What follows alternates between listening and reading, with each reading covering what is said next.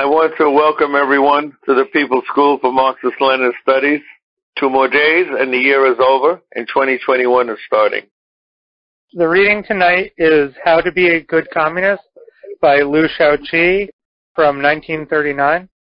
Liu Shaoqi was one of the organizers that led the communist rebellion against the Japanese invaders and the Chiang Kai-shek government in late 1930s and through the 40s. And he was one of the leaders of the Communist Party in China. That's correct, comrade. And I'll give a little more background information on Comrade Liu Shaoqi. He was one of the leaders of the 8th Route Army during the Long March. And afterwards, he served in a number of high-ranking positions within the Communist Party of China. He was in part responsible for some of the excesses of the Great Leap Forward, which he personally admitted to. And then afterwards, he, Zhou Enlai, and Peng Dehuai would go on to take over the running of the national economy, somewhat putting Mao Zedong off to the wayside, which would in later years lead to a power struggle within the Communist Party of China, in which, unfortunately, Comrade Shaoqi was purged, publicly humiliated, publicly flogged, imprisoned, and eventually, because of the poor care he received, he died from diabetes. It was very unfortunate, and we'll see from reading this text that the comrade definitely knew what he was talking about. He was very well educated. He was very well versed in Marxism Leninism. And so I'll begin reading at the top of page one. Comrades, the question I shall discuss is how members of the Communist Party should cultivate and temper themselves. It may not be unprofitable to the building and consolidation of the party to take up this question at the present time. And we'll begin chapter one on the same page. Why communists must undertake self-cultivation. Why must communists undertake to cultivate themselves?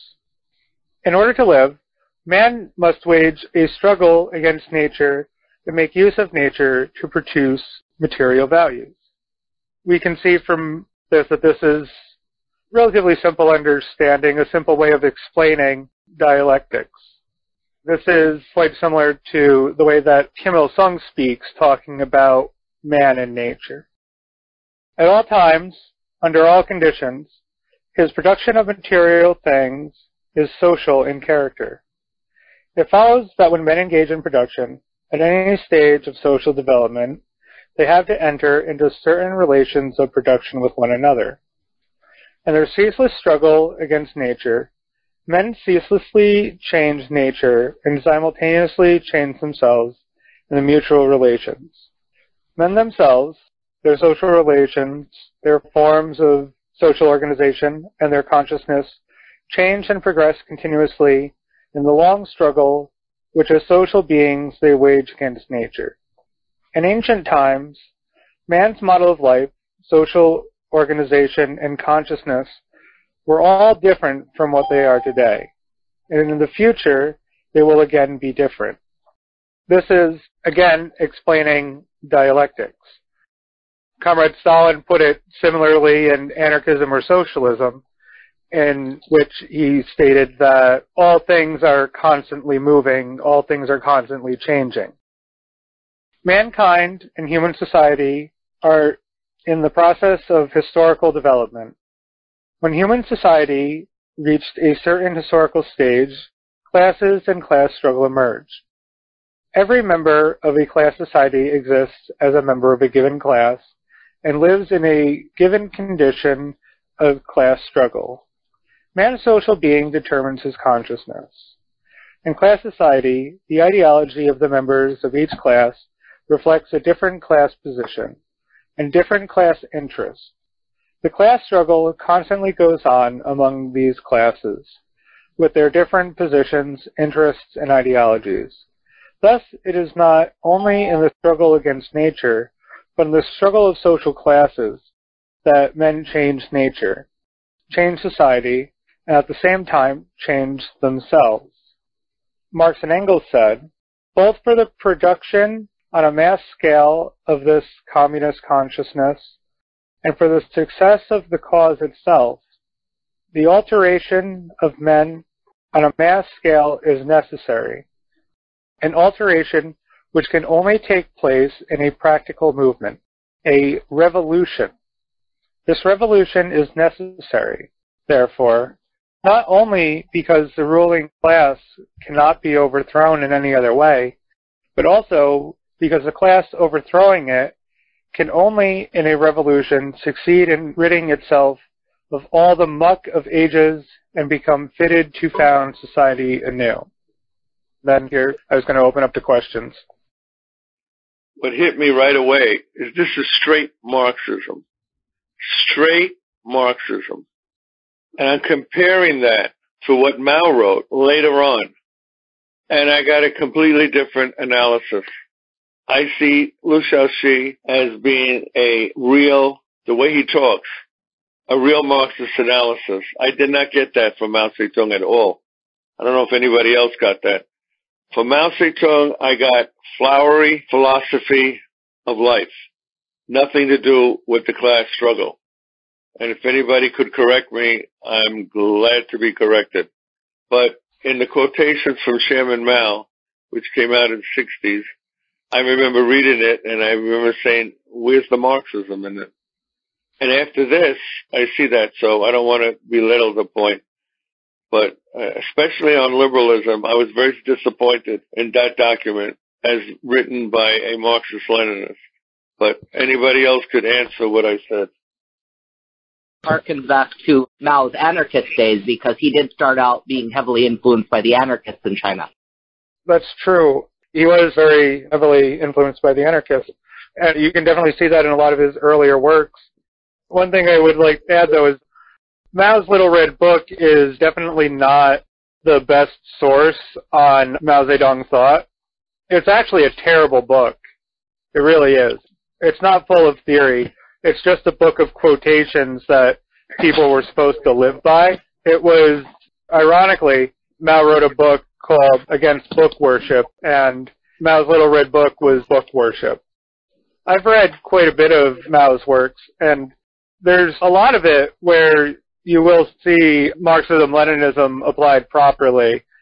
But the problem is, what most people see is just the Little Red Book, because that's the most popular book. I think next to the Bible, it's probably the most printed book ever. Thank you. In terms of Comrade Angelo's statements, definitely agree. This work specifically is pure Marxism, and I think that is a good point. It really gets to the title of the work because you can't be a good communist if you don't have a complete understanding of dialectics and class struggle. But specifically pertaining to the question about Mao Zedong, I think his best and most dialectical works can be found in two works specifically, On Contradiction and On Practice, which he wrote in the midst of the Chinese Civil War. And that's where he was really kind of applying these ideas after he had moved out his quote unquote anarchist days. Yeah, you're definitely right. If we're going to look to the Little Red Book as the pure example of Mao Zedong thought, then we're going to have an incomplete understanding of Mao Zedong thought. So we do have to delve a little deeper there. Thank you as a former person who was into Maoism as a Marxist-Leninist, and as who saw it as the continuation of Marxism-Leninism, I would say that as a person who's also looked at the history of Maoism and Mao himself, Mao, unfortunately, I would say what Angela would call was an intellectual. He emphasized the peasantry to an extent where he claimed that we cannot do Marxism-Leninism the way USSR did because they were reliant on the proletariat in the industrial cities. Well, you have to remember that Stalin, as a revolutionary, he was with the peasantry in Tbilisi in Georgia. And he didn't emphasize it, but he clearly showed it in his work, mobilizing, collectivizing, eliminating the kulaks and etc. And you see that in Maoist groups and Maoist movements in the world, like groups in Angola with Jonas Savimbi's UNITA versus the Marxist-Leninist MPLA, the Maoist Afghan Liberation Organization with the People's Democratic Afghanistan. And you see how Maoist groups in some ways are flagrantly hostile to Marxist-Leninist groups is because, like Mao, they assume that they are the authentic interpretation of Marxism-Leninism, but in actuality, they're just Marxist-Leninists who have a sophistication for rural proletarians. And when you try to refute that, Maoists will accuse you of being a Khrushchevite.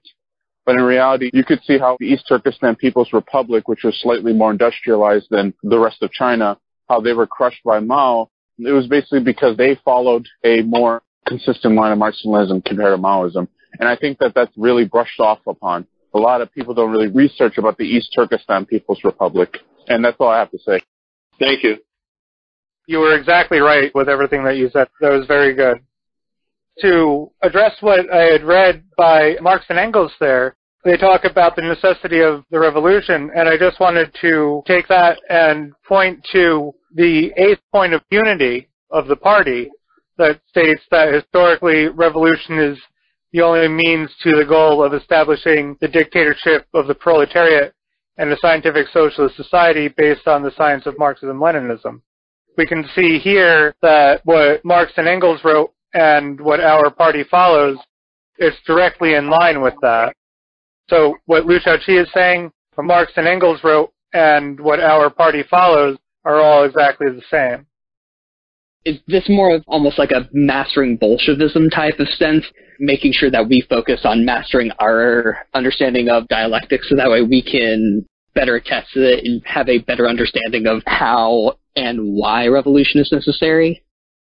This book, specifically, the reading we just read, is very much a very elementary and introductory understanding of dialectics and the reason the Marx and Engels quote was used is because it's very straightforward and it's not necessarily convoluted. And so when he talks about self-cultivation, he is talking in a specific way about Marxism-Leninism and less in a philosophical or holistic way, even though part of it can be interpreted like that. This is much more in terms of theoretical grounding and putting yourself as an individual within the collective. Does that answer your question? Yes, that does. The biggest thing I was trying to figure out was how the cultivating, how literally they meant that, and where the individual begins and where the revolution as a whole ends. The cultivation is very much an ideological one, and it's very much understanding your place within the communist movement as a Marxist Leninist. So this pamphlet was written in 39. Mm-hmm.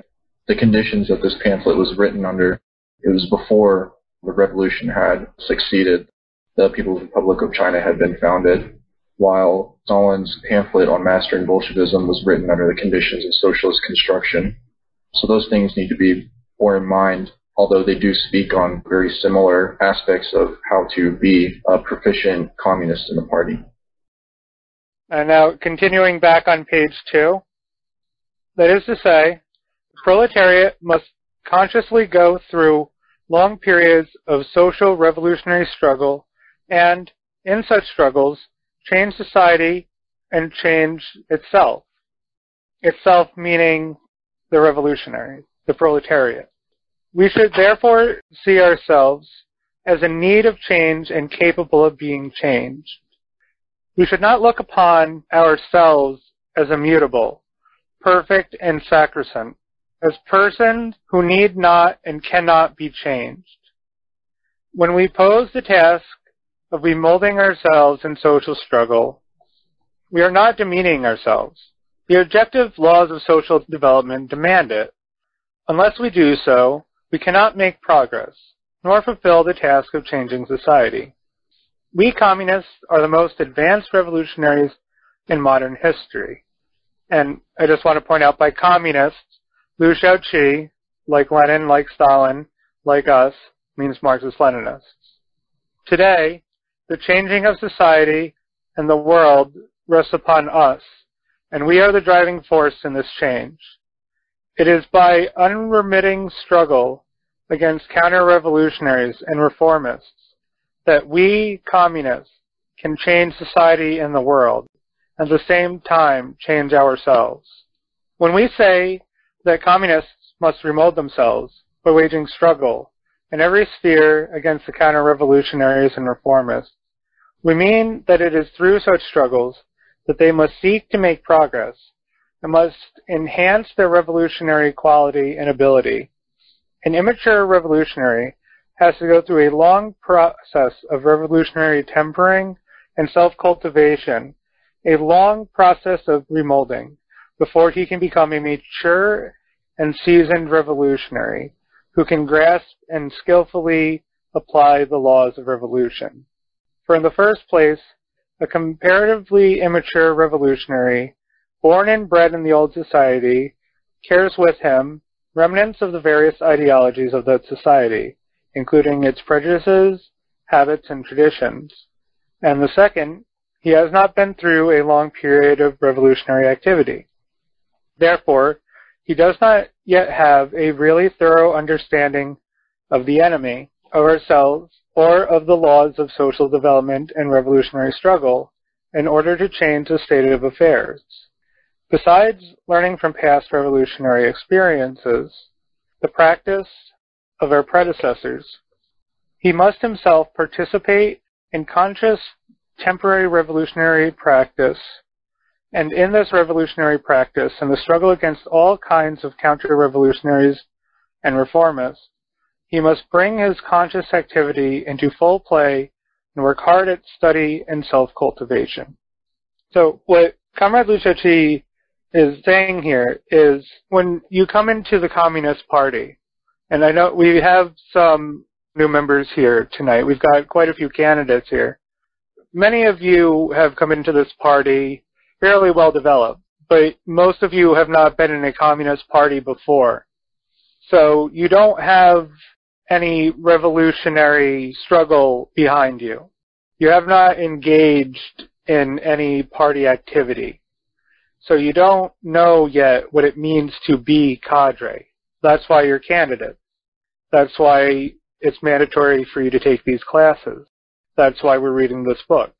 So that hopefully we can explain and help you understand, as the book says, how to be a good communist. Only so he can gradually acquire deeper experiences and knowledge of the laws of social development and revolutionary struggle, require a really thorough understanding of the enemy and ourselves, discover and correct his wrong ideas, habits, and prejudices, and thus raise the level of his political consciousness and improve his revolutionary methods. Hence, in order to remold himself and raise his own level, a revolutionary must take part in revolutionary practice, from which he must on no account isolate himself. He cannot do so, moreover, without subjective effort, without self-cultivation and study in the course of practice. Otherwise, it will still be impossible for him to make progress. And in Liu Shaoqi talking about practice here, he is directly referencing on practice by Mao Zedong. And with that, we'll stop for questions. In this context, when Liu Shaoqi is talking about like revolutionary practice and steps that the new communist has to go through, he's mostly talking about organizing and stuff like that. At least that's my understanding. Is that correct, or is there something I'm missing? When this was written in 1939, the Chinese were waging a struggle against the Japanese. So they were waging revolutionary struggle at the time, actual revolutionary struggle. However, what Liu Shaoqi is also talking about is indeed talking about party building, organizing, that sort of stuff, regular party work. Building the revolution isn't just going out in the street. It's not just going out and protesting. It's much more than that. Does that answer your question, comrade? Yeah, that was perfect. Thank you, comrade. The part of where a person will carry over still some of the previous ideologies, such as, in this case, liberalism or conservatism, I just wanted to point out from Marx's book, Critique of the Gotha Program, that while it doesn't have to specifically be about the organization of the party itself, I absolutely find that we must actively encourage and not dismiss people for not holding a ideal version of what a new member should be in terms of ideology and experience. That's all. That's absolutely correct, comrade. Like I said uh, when I was doing the reading, we're here to teach, we're here to educate. As Liu Shaoqi also said, nobody's perfect. We don't expect anybody to be perfect. We don't expect anybody to come into the party fully developed. Nobody's going to do that. We're all learning all the time. So, of course, that's absolutely correct. I was very interested in the acquire a really thorough understanding of the enemy and the people, discovers wrong ideas and all that. I think that is sometimes truly overlooked. Like the other comrade that mentioned the carryover, we really need to not isolate the enemy. The enemy is us, like Pogo says. we have carryover. We live in an environment that is the enemy, and we really need to understand. I call it how to survive or live under fascism. And that's uh, tongue in cheek. But we really need to have that understanding under our belts also. And that's all I wanted to say. That's true. Probably one of the biggest issues in terms of contradictions that exists within every communist in the United States is individualism. It's something we're constantly battling with all communists that we meet in the United States is having to deal with the issue of individualism. And it's an issue of Western society. And it's not just the United States, it's all of Western society has to deal with the issue of individualism. It's just extremely present in the United States. In the reading, I feel like Liu Shaoqi has a really solid understanding of a lot of what Mao writes in On Practice, where you cannot merely learn from book study, but you also learn through the class struggle. But something I wanted to ask is how do we apply this during a politically quiet period like we're going now through the pandemic and after mostly a lot of the momentum of the uprisings has ended? So I wanted to know how we could apply this to our context. Okay, I want to give you all a quote from one of my personal heroes, Gus Hall, H-A-L-L, who was the General Secretary of the Communist Party USA when I was in that party. And he was the General Secretary of that party for 50 years. He was one of three people that built the Steelworkers Union United Steelworkers Union, he and two others built. He also went to prison along with 10 other people in the 50s for six or seven years because under the act called Smith, S-M-I-T-H, you should write all this down, Smith Act, which was what we call a thought act. So as a leader of the Communist Party USA and as a Marxist-Leninist and pro-Soviet, he was sent to prison because he believed in revolution, not because he tried to conspire to have one, but because he believed in it. So that's why it's called the Smith Act. It's called the Thought Act. But I want to give you a quote that he gave me, which I never forgot. He took what Marx and what Liu Shaoqi was saying, and he put it in the vernacular that anybody every day could understand. And here's what he said. We are all born and come into the party with bourgeois baggage. Baggage. Bourgeois baggage. We cannot help it. Fiercer said this also. We come into the party with that. And so therefore, everything we do, all those years that we were conditioned with bourgeois baggage, everything we do inside the party has to be looked at with that. When we come into a communist party, we are wannabes. A wannabe is somebody who has an intention of being a communist, but they're not communists yet. And so therefore, what Liu Shaoqi said was said by Gus Hall, who's no longer living. He passed on. So this is an old Marxist view. Thank you. In regards to the counter-revolutionaries, I can think of examples from ourselves, but how about when this was written at the time? I know obviously the nationalists led by Chiang Kai-shek would probably fall under that, but is there any other groups? Yeah, to some degree they were still dealing with the warlords here and there. I think one of the problems we are having in understanding the application of Marxism-Leninism to the conditions of different countries is that we don't seem to take into consideration the peculiar national circumstances of different countries like China. I think the Communist Party of China was only a core for the transformation of Chinese society along socialist lines. But by itself, most of the members, including Mao Zedong, Deng Xiaoping, they were all primarily nationalists. And their vision was to build a socialist society after going through a united front. The position of Liu Shaoqi is purely communistic, and that country was not prepared for a socialist revolution because the revolution was primarily based on peasants. So I think the contributions of people like Mao Zedong must be seen in that perspective because the backbone of the revolution were peasants, not proletarians. So I think the problems of Liu Shaoqi, he was much more advanced than the principles and tactics of the United Front at that time. So in that case, they purged him.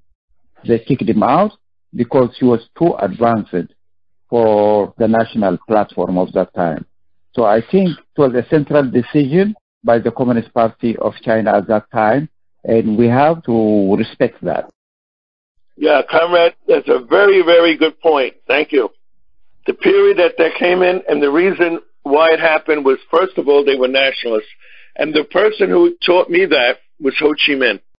I was very active against the war in Vietnam at the time. And I began, not just me, the whole communist movement saw that Ho Chi Minh, who had studied in France with the Communist Party there, he had used the party and Marxism-Leninism in order to get national liberation for Indochina, specifically Vietnam. So I just want to mention that the comrade is right on the mark. Thank you. I just wanted to basically verify what I believe I'm understanding is that when we're talking about the ultimate goal of a dictatorship of the proletariat, we're talking about the proletariat being a well-versed and well-practicing communist, meaning Marxist-Leninist. Is that right?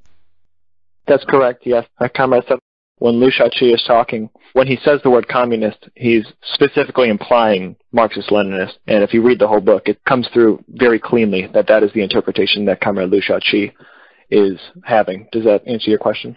Yeah, perfect. Thank you.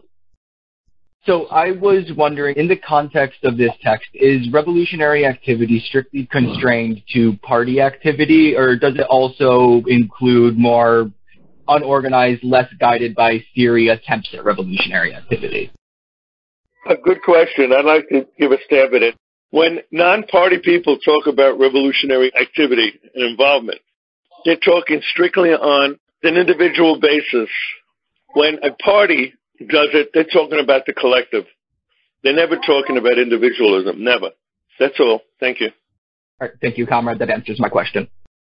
When Comrade was reading, and Liu Shaoqi was mentioning the counter-revolutionaries, I don't know if anyone else is reading along, but Comrade Sersha included reformists, and that's not what Comrade Liu Shaoqi had written. And she included reformists because those are the primary opposition that we today in our country have to face.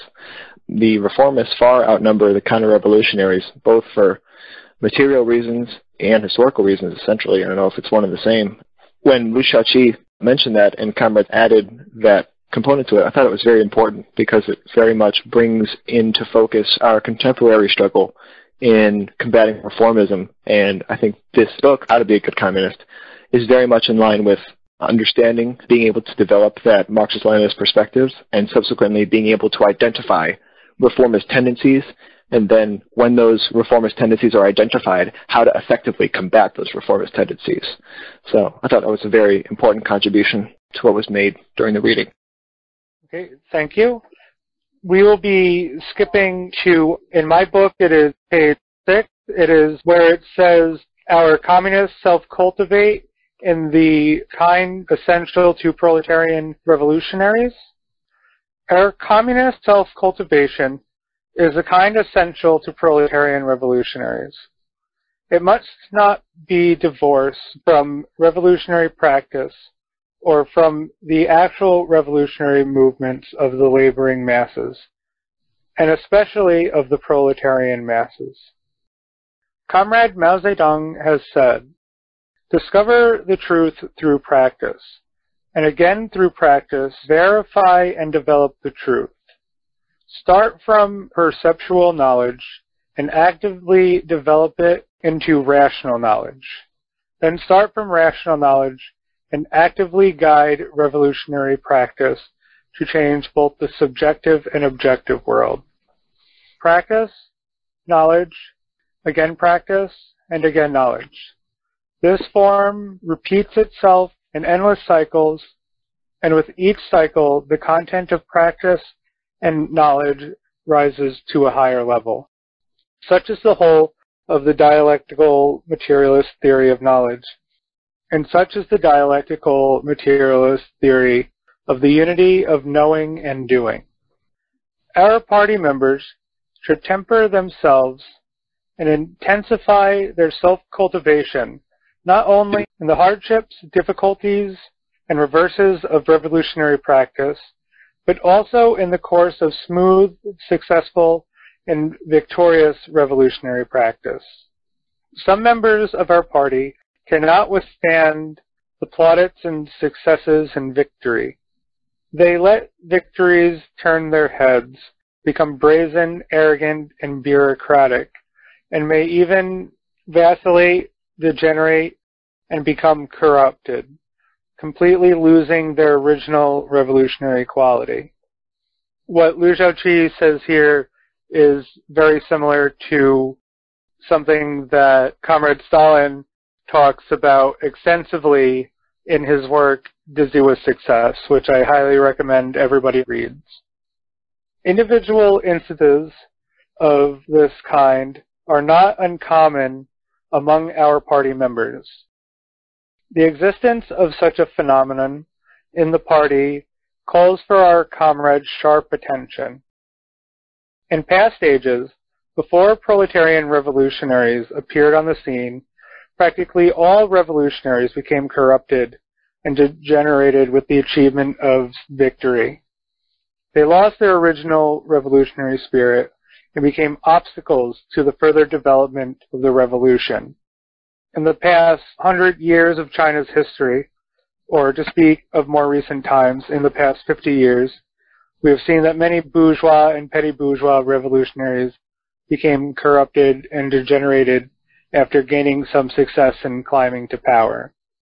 This here is speaking about, as I mentioned earlier, the warlords talking about the Kuomintang government after Sun Yat-sen this was determined by the class basis of revolutionaries in the past and by the nature of earlier revolutions.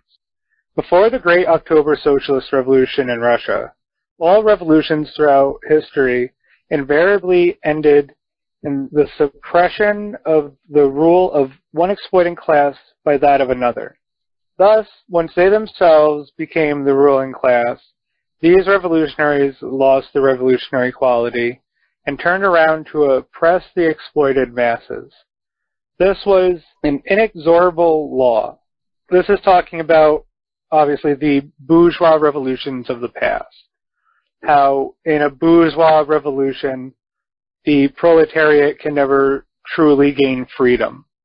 While there may be some progressive gains made in a bourgeois revolution, for example, the French Revolution we saw the overthrow of the absolute monarchy.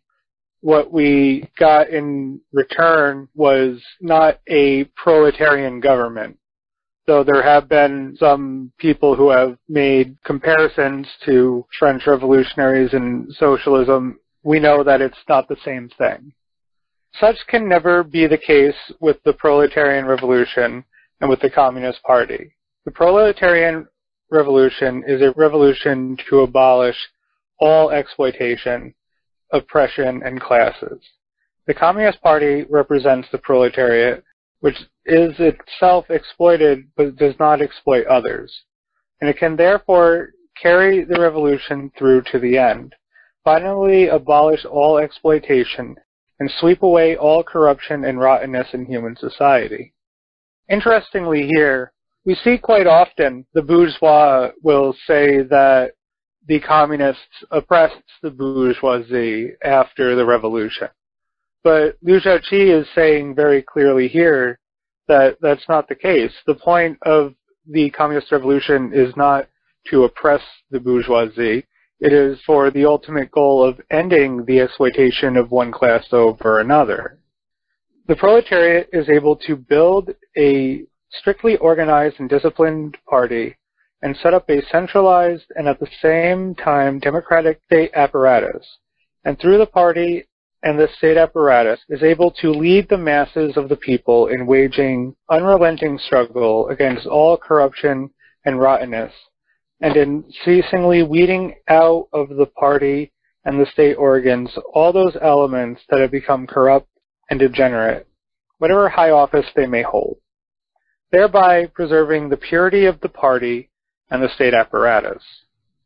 I think it's very interesting here that he mentions whatever high office they may hold, implying that even the general secretary, even the leader of the party, is not free from criticism, is not free from the potential of a purge should they be found to be in violation of the party laws, if they are found to be violating the rights of the people, to be undemocratic. This outstanding feature of the proletarian revolution and of the proletarian revolutionary party did not and could not exist in earlier revolutions and revolutionary parties. Members of our party must be clear on this point, and particularly when the revolution is successful and victorious, and when they themselves enjoy the ever greater confidence and support of the masses, they must sharpen their vigilance, intensify their self-cultivation and proletarian ideology, and always preserve their pure proletarian revolutionary character, so that they will not fall into the rut of earlier revolutionaries who degenerated in the hour of success. Tempering in self-cultivation in revolutionary practice and tempering in self-cultivation in proletarian ideology are important for every communist, especially after the seizure of political power. The Communist Party did not drop from heaven but was born out of Chinese society. Every member of the Communist Party has come from this society, is living in it today, and is constantly exposed to all its evils. Though the comrade mentions Chinese society, obviously this applies to any society. The party doesn't fall from the sky, it comes from the people. It is not surprising, then, that communists, whether they are proletarian or non-proletarian in origin, and whether they are old or new members of the party, should carry with them to a greater or lesser extent the thinking and habits of the old society in order to preserve our purity as vanguard fighters of the proletariat and to enhance our revolutionary quality and working ability. It is essential for every communist to work hard to temper and cultivate himself in every respect. What I was wondering was, in this work and the other one that Commerce mentioned, Dizzy with Success, there's a lot of talk about how revolutionaries degenerate and become bureaucratic corrupted. Are there any extensive writings on how to prevent that or have a safeguard against that? Because I feel like a lot of the works we see are about how to deal with it after the fact. There was a work by Stalin mentioned earlier, his Mastering Bolshevism, and he deals extensively with the causes and the reasons why the comrades in the party had become complacent and politically careless, and he gave varying levels of recommendations to prevent that from happening again. It's a very good read, and I recommend everyone read it. Thank you. In addition, comrade, at some point in the early part of 2021, we'll be teaching a class on that exact book, so I advise trying to attend during that to get a fuller response to your question. I wholeheartedly agree with the point on individualism in the West. Really explains why anarchism is more popular in the West than Marxism-Leninism. And also the part in the text about not isolating yourself and not being too ahead of masses in general. And I think you really see this with petty bourgeois radicals who position themselves far ahead of the masses and people who mistake personal vendettas for praxis. Like you said, the goal is to end class society, class exploitation. Suppressing the bourgeoisie is not the end goal. And these people generally take condescending anti-worker attitudes and stances that only further isolate them from the masses. And I agree with Comrade Gus Hall when he said that capitalist baggage is very much a real thing. Just like the remnants of feudal society and current capitalist society, there will be capitalist remnants in social society. That's all. Thank you.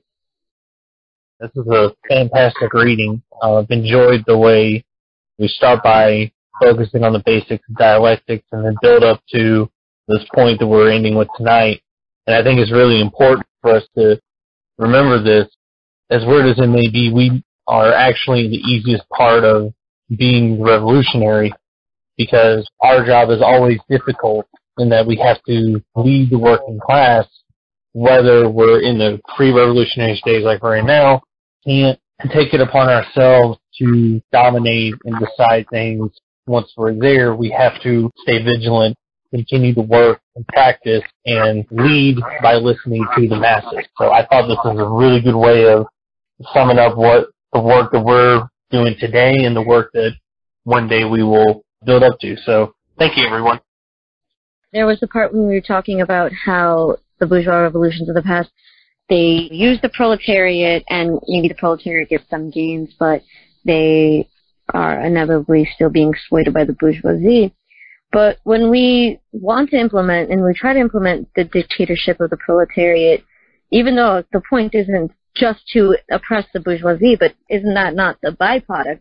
Isn't that part of it is having to oppress the bourgeoisie until this class is eliminated, until we can eliminate class society altogether? So unfortunately, that does end up being the case sometimes. And as Karl Marx said, we will not apologize for the terror. While that's not the point of the revolution, it does inevitably end up happening. But we're not going out looking to hurt people. That's what the comrade is trying to get at. That's what I was trying to get at as well. Does that answer your question, comrade? Absolutely, yes, yes, yes.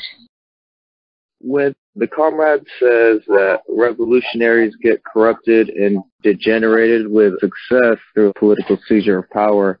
I would say that this is because the revolution and the evolution is never ending and therefore there will always be contradictions to address. And so we always have to adapt to, even once we seize power, there's still going to be more contradictions and more things to address the battle is never ending and the road to communism is always being pushed forward and never ending. Thank you. In the beginning of the text, I believe Comrade Liu mentions that mankind is, from my perception, forever in a struggle against nature. And I perceive that as, in the context of the development of human society, one must necessarily subdue another. And I find that, from my own perception, and I'm asking this purely from my own understanding of Marxism, in this context, I find it's a contradiction of terms in that humanity is necessarily a part of nature, in that there's no such thing as necessarily one subduing the other, because in essence they are one and the same. So I wanted to ask if that perception is true, if my perceived implications from the text are true, or if I'm just not necessarily understanding correctly.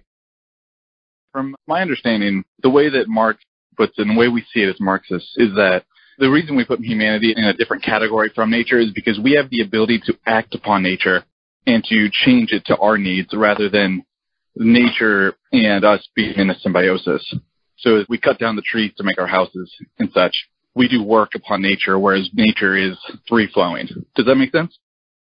To a degree, I find it makes sense. However, I also find that in our altering of nature, we are subsequently altering ourselves that sounds dialectical to an extent in the sense that if we're acting on something in terms of a material being acting on another material being, it's not a one-way street, that interaction. That interaction is always a two-way street. That's sort of the base understanding of how I think dialectics would apply.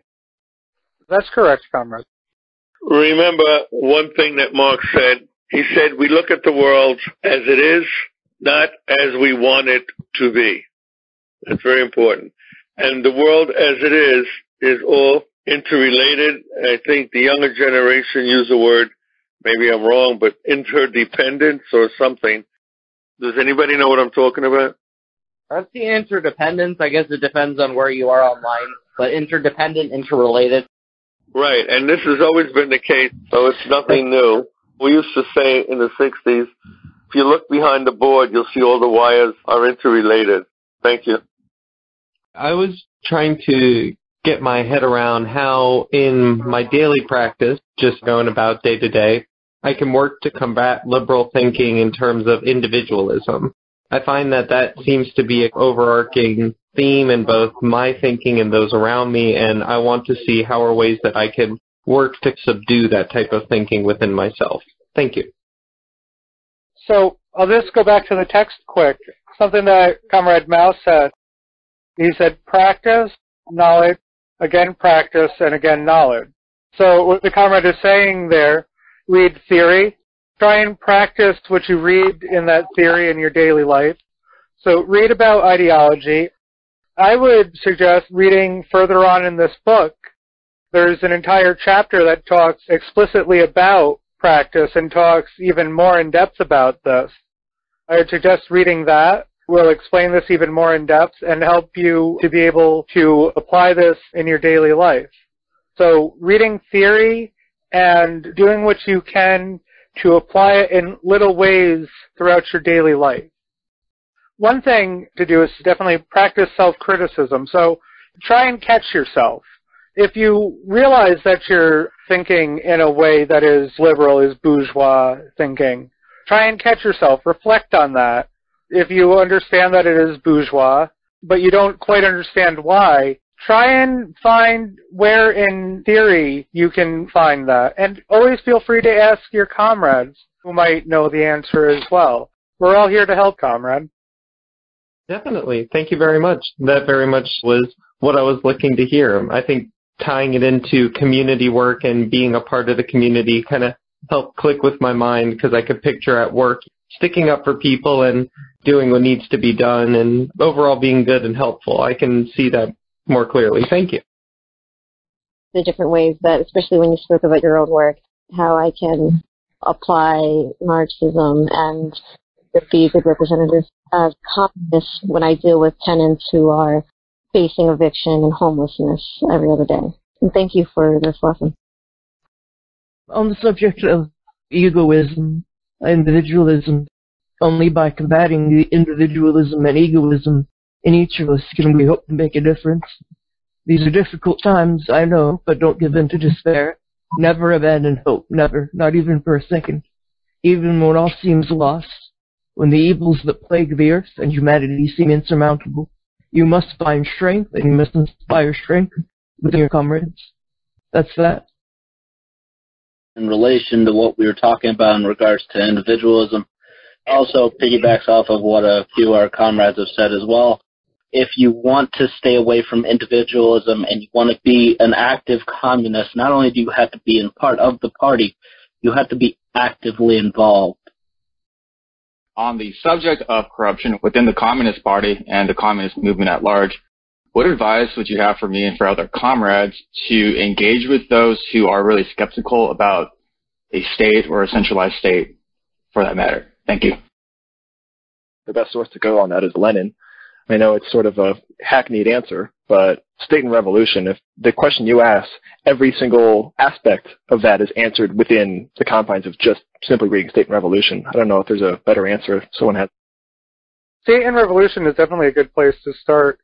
I think the type of people that the comrade is talking about may not necessarily react as well to State and Revolution as somebody who's already a communist or already even a leftist would.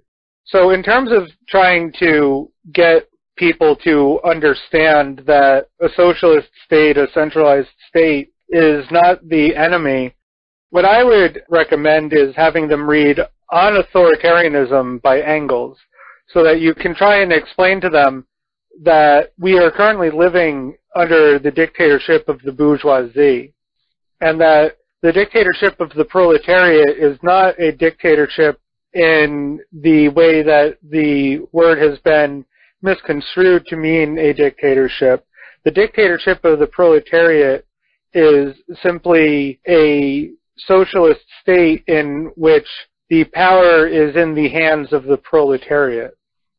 I actually wanted to clarify my question further. It's really aimed towards those who are skeptical of the state because they're worried about corruption happening within a party or within the state led by a dictatorship, the proletariat. And I wanted to know if there was any specific ways to talk about that and how that can be avoided using our current movements and of past socialist states.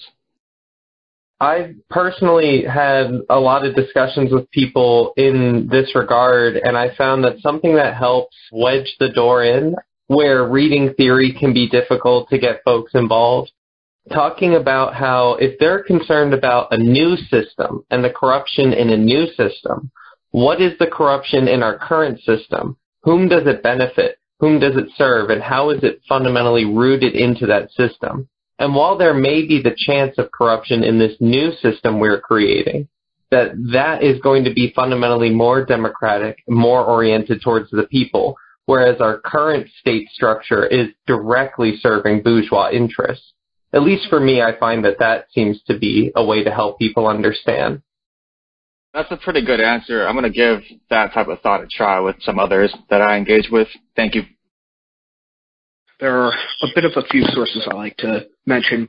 One of them is that continuation of Gus Hall's baggage of liberalism.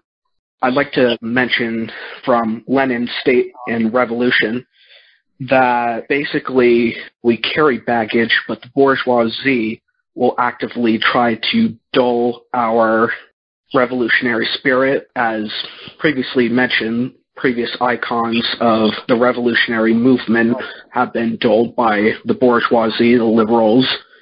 Specifically, this is coming from State and Revolution. I'd also like to mention on Mao Zedong's Combat Liberalism, where we must not only focus on combating liberal thought and individualism, but we must also combat it within ourselves to avoid, so to speak, fighting fire with fire by using liberal rhetoric in response to the liberal rhetoric aimed at us. I'd like to also mention one thing about intellectuals in the revolutionary movement. From Antonio Gramsci, the intellectual in the revolutionary movement is not to simply analyze outside of the system, it's to use that to help the masses work outside of the system alongside it by guiding them. One of the comrades mentioned never ending, and I agree that that is the vigilance that we need to understand. It also is the antidote to corruption. So we cannot really say or should use the word success regardless of where we are at. We have to consider our never ending battle and the vigilance. I think that is necessary. She talked about, well, yeah, but while we are overthrowing the bourgeois, we're actually oppressing the bourgeoisie. And I would think one of the counter arguments on that is that the bourgeois, bourgeoisie, have already exploited workers. So I am not too concerned about what we term oppression may be that we are just eliminating the workers that have allowed the bourgeoisie to be successful. That was the other thing. And then another one talked about the perception of nature. And I think, as some people answered, we still have to respect nature like we have to respect any of our material. And then that would be to our undoing if we didn't. That's all. And the comrade is speaking, Liu Shaoqi. When Lenin speaks, they're not talking, they never talk about an individual who considers themselves a communist, but they're outside of the collective. They're outside of the party. Well, in fact, Lenin strands to say that they're not considered communists. Communist is a person who's in a Bolshevik party with discipline and democratic centralism. If you do it as an individual, you're not considered a communist, according to Lenin and all party members at the time. That's all I wanted to say. Thank you. Well, he was talking at the end there about how members come from the old society and are exposed to the evils of the old society. But then it felt like he was saying one should keep their thinking and keep their feeling in the manner of the old society, and I was a little unclear on that. Are you talking about this quote? It is not surprising then that communists, whether they are of proletarian or non-proletarian origin, and whether they are old or new members of the party, should carry with them, to a greater or lesser extent, the thinking and habits of the old society. Is that what you're asking about? Yeah, at first I thought it was an observation, but the way he phrased it, it almost sounded like a suggestion, and I was a little confused. If someone disagrees with me, please speak up. But when Comrade Liu Shaoqi says this, from what I read and interpret, it's that when you enter into the new society as a communist, it's not like a clean slate, if that makes any sense. I know Marx at one point said that each society has the birthmarks of the old society on it. And so as a communist, as someone who was once in a capitalist society and now will be in a social society, we can't just erase the things that we've sort of been brought up with. I know Angelo talked about the baggage that we have from living under a bourgeois society. And there's no way you can get rid of that the only way you can combat it is to acknowledge it, is to do self-criticism, to analyze within, see that whatever, I have this tendency, I have that tendency, this tendency was shaped by the old society, this tendency has the potential to be shaped by the new society, and then as a communist, as someone who can realize these things when they occur, addressing them in a material way, as opposed to just letting those thoughts fester. Does that make any sense? Yeah, that clears it up perfectly. Thank you. We're all wannabes. W-A-N-N-A, wannabes. We want to be communist, but that doesn't mean we are. There are people in the Communist Party for 20, 30 years. They still want to be communists. They're good party members, but that doesn't mean they fulfill the end result of a communist. We all want to be communists. Gus Hall in the 1970s, when I got involved with the CP USA, when it was a communist party at the time, Gus said, who was the general secretary, who went to prison for his beliefs for seven years by the government in the 1950s. What he said is this. We are carrying baggage, as Comrade just mentioned, whether we want to or not. We're carrying this. We go into the Communist Party. We still have that baggage with us. That's why we have such a thing as criticism and self-criticism. We have to analyze a lot of what we do, not only in the party, but outside the party and try to analyze why we do it. It's very important that we do that, and that's why we push criticism and self-criticism. Thank you. I finished. I used to be a Jehovah's Witness. We had this thing where you wanted to look out so you didn't have a dual personality. So what that meant was you didn't want to be a Jehovah's Witness in the church and then go home and you're a completely different person. And I'm now starting to see from what I'm learning from the meeting tonight is that as a communist, as an aspiring communist, it's kind of something similar. We don't want to go home after going to these meetings and unlearn everything that we know about communism. We have to be a communist at all points in the day so that we're not deceiving ourselves, if that makes sense. 100% correct. That's all I could say. I think coming from a unique experience in the Horn of Africa, just my primarily for the most part, a national liberation movement, left-oriented, anti-imperialist.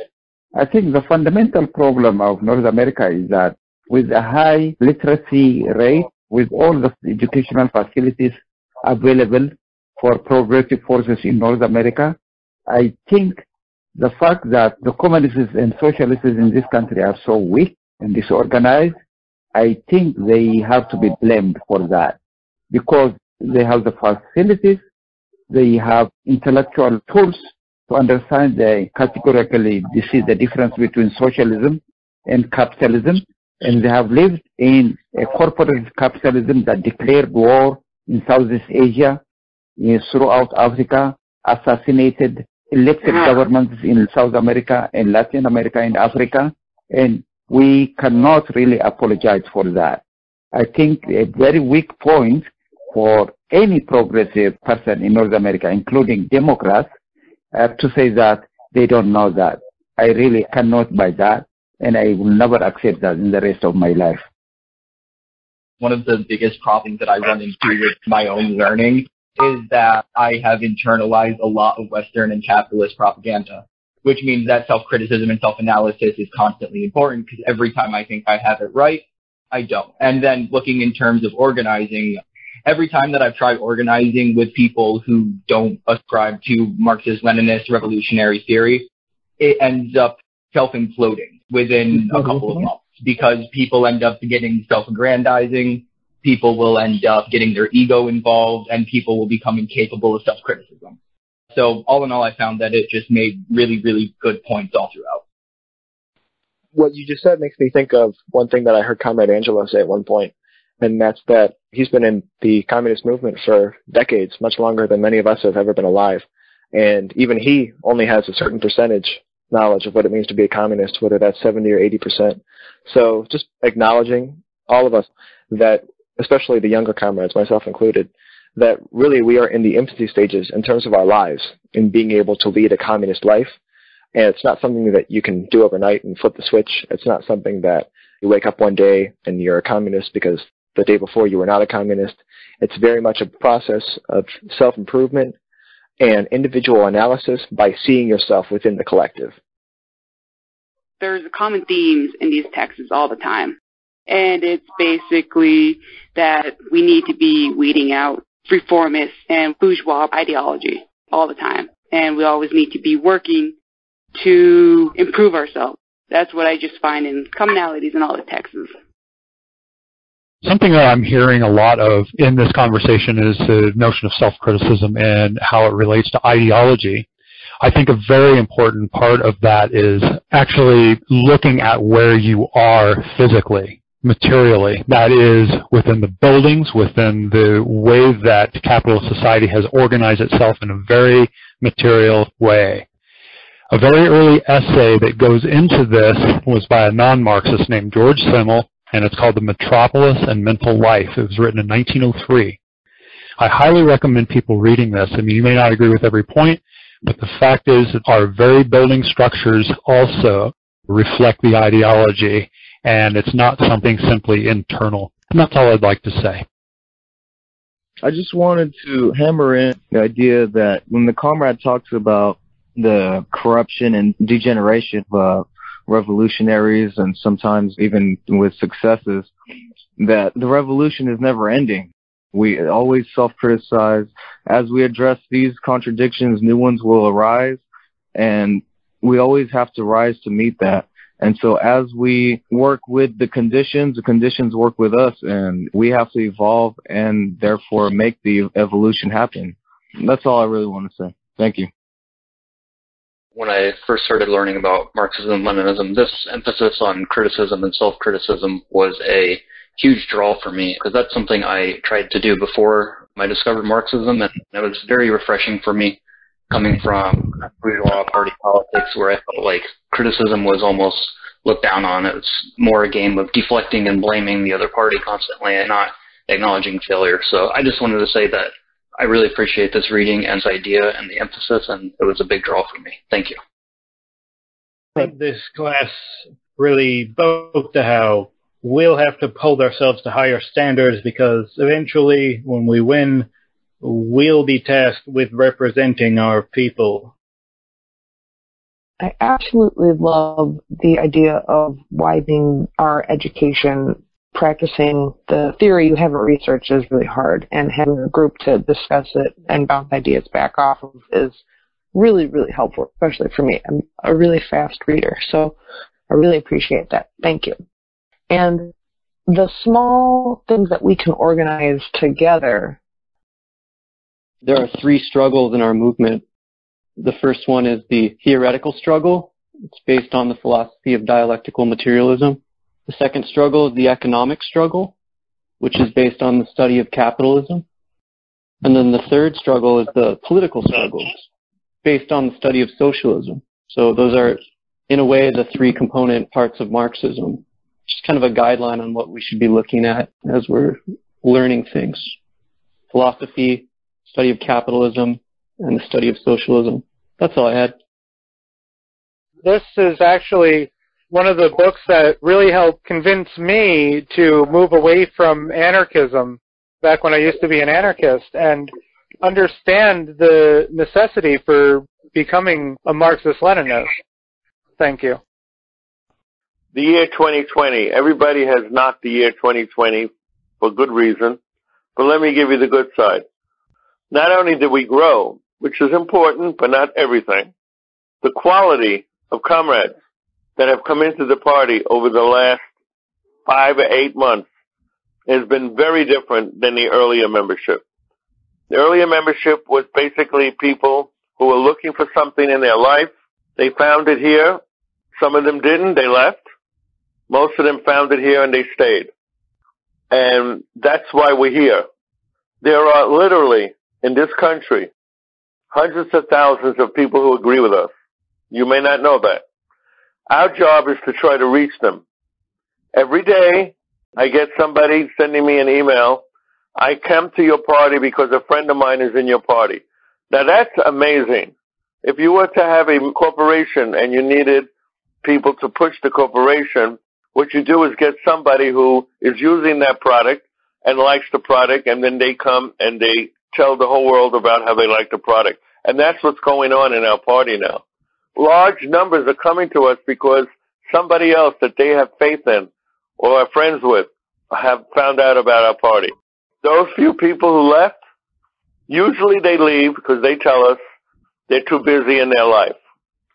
Only one or two said they left for ideological reasons. So that's amazing. I've been in this movement actively since I was 16 and I never heard anything like that. Most people leave because they're too busy in their life and they don't want to spend any time building the party. I urge everybody to get the William Z. Foster part called Party Building. The difference between this party, and this is not a biased opinion, this is a factual opinion of someone who's been around, is that we care about the membership. And if we don't agree with somebody, we don't rip them down. We don't expel them. We don't say they're capitalist roaders. We don't call them Khrushchevites. We don't call them Stalinists. We don't call them whatever. That's the difference. The mentality at this school is that we have to respect each other's views because the person who disagrees with us today through education and through understanding can easily see the light in a few months or a year from now. That has happened to many people. One comrade, I'm not going to mention the name, came to us as an anarcho-communist. If they're on the phone tonight, they know who I'm talking about. And asked me on the phone, does that mean I can't join the party? I told them we're not that, but you're perfectly free to join us and see if you can learn anything from us. Well, today the person is in a leadership role and is definitely a Marxist-Leninist. So all of us change. All of us. There are many leaders of the party in history who went from good to bad. That's how we explain Trotsky. That's how we explain a lot of leadership. The first general secretary of the Communist Party in 1928 actually became a Trotskyite, and within a year and a half it was working for the Central Intelligence Agency, CIA. Jay Lovestone, J-A-Y. So we're constantly changing, comrades. But if we respect each other, I think we'll be better off to get people to see that our analysis, the analysis of Lenin, the analysis of Marx, is correct because history has shown it to be correct. And with that, I want to say everybody have a nice new year, safe one, and to roll up our sleeves because we have a long struggle ahead. Just because we defeated Trump doesn't mean anything is solved. We've still got to deal with the capitalist class initially, and that's what Biden is. So I want to thank everyone and say good night. Thank you for watching this full length class from the People's School for Marxist Leninist Studies.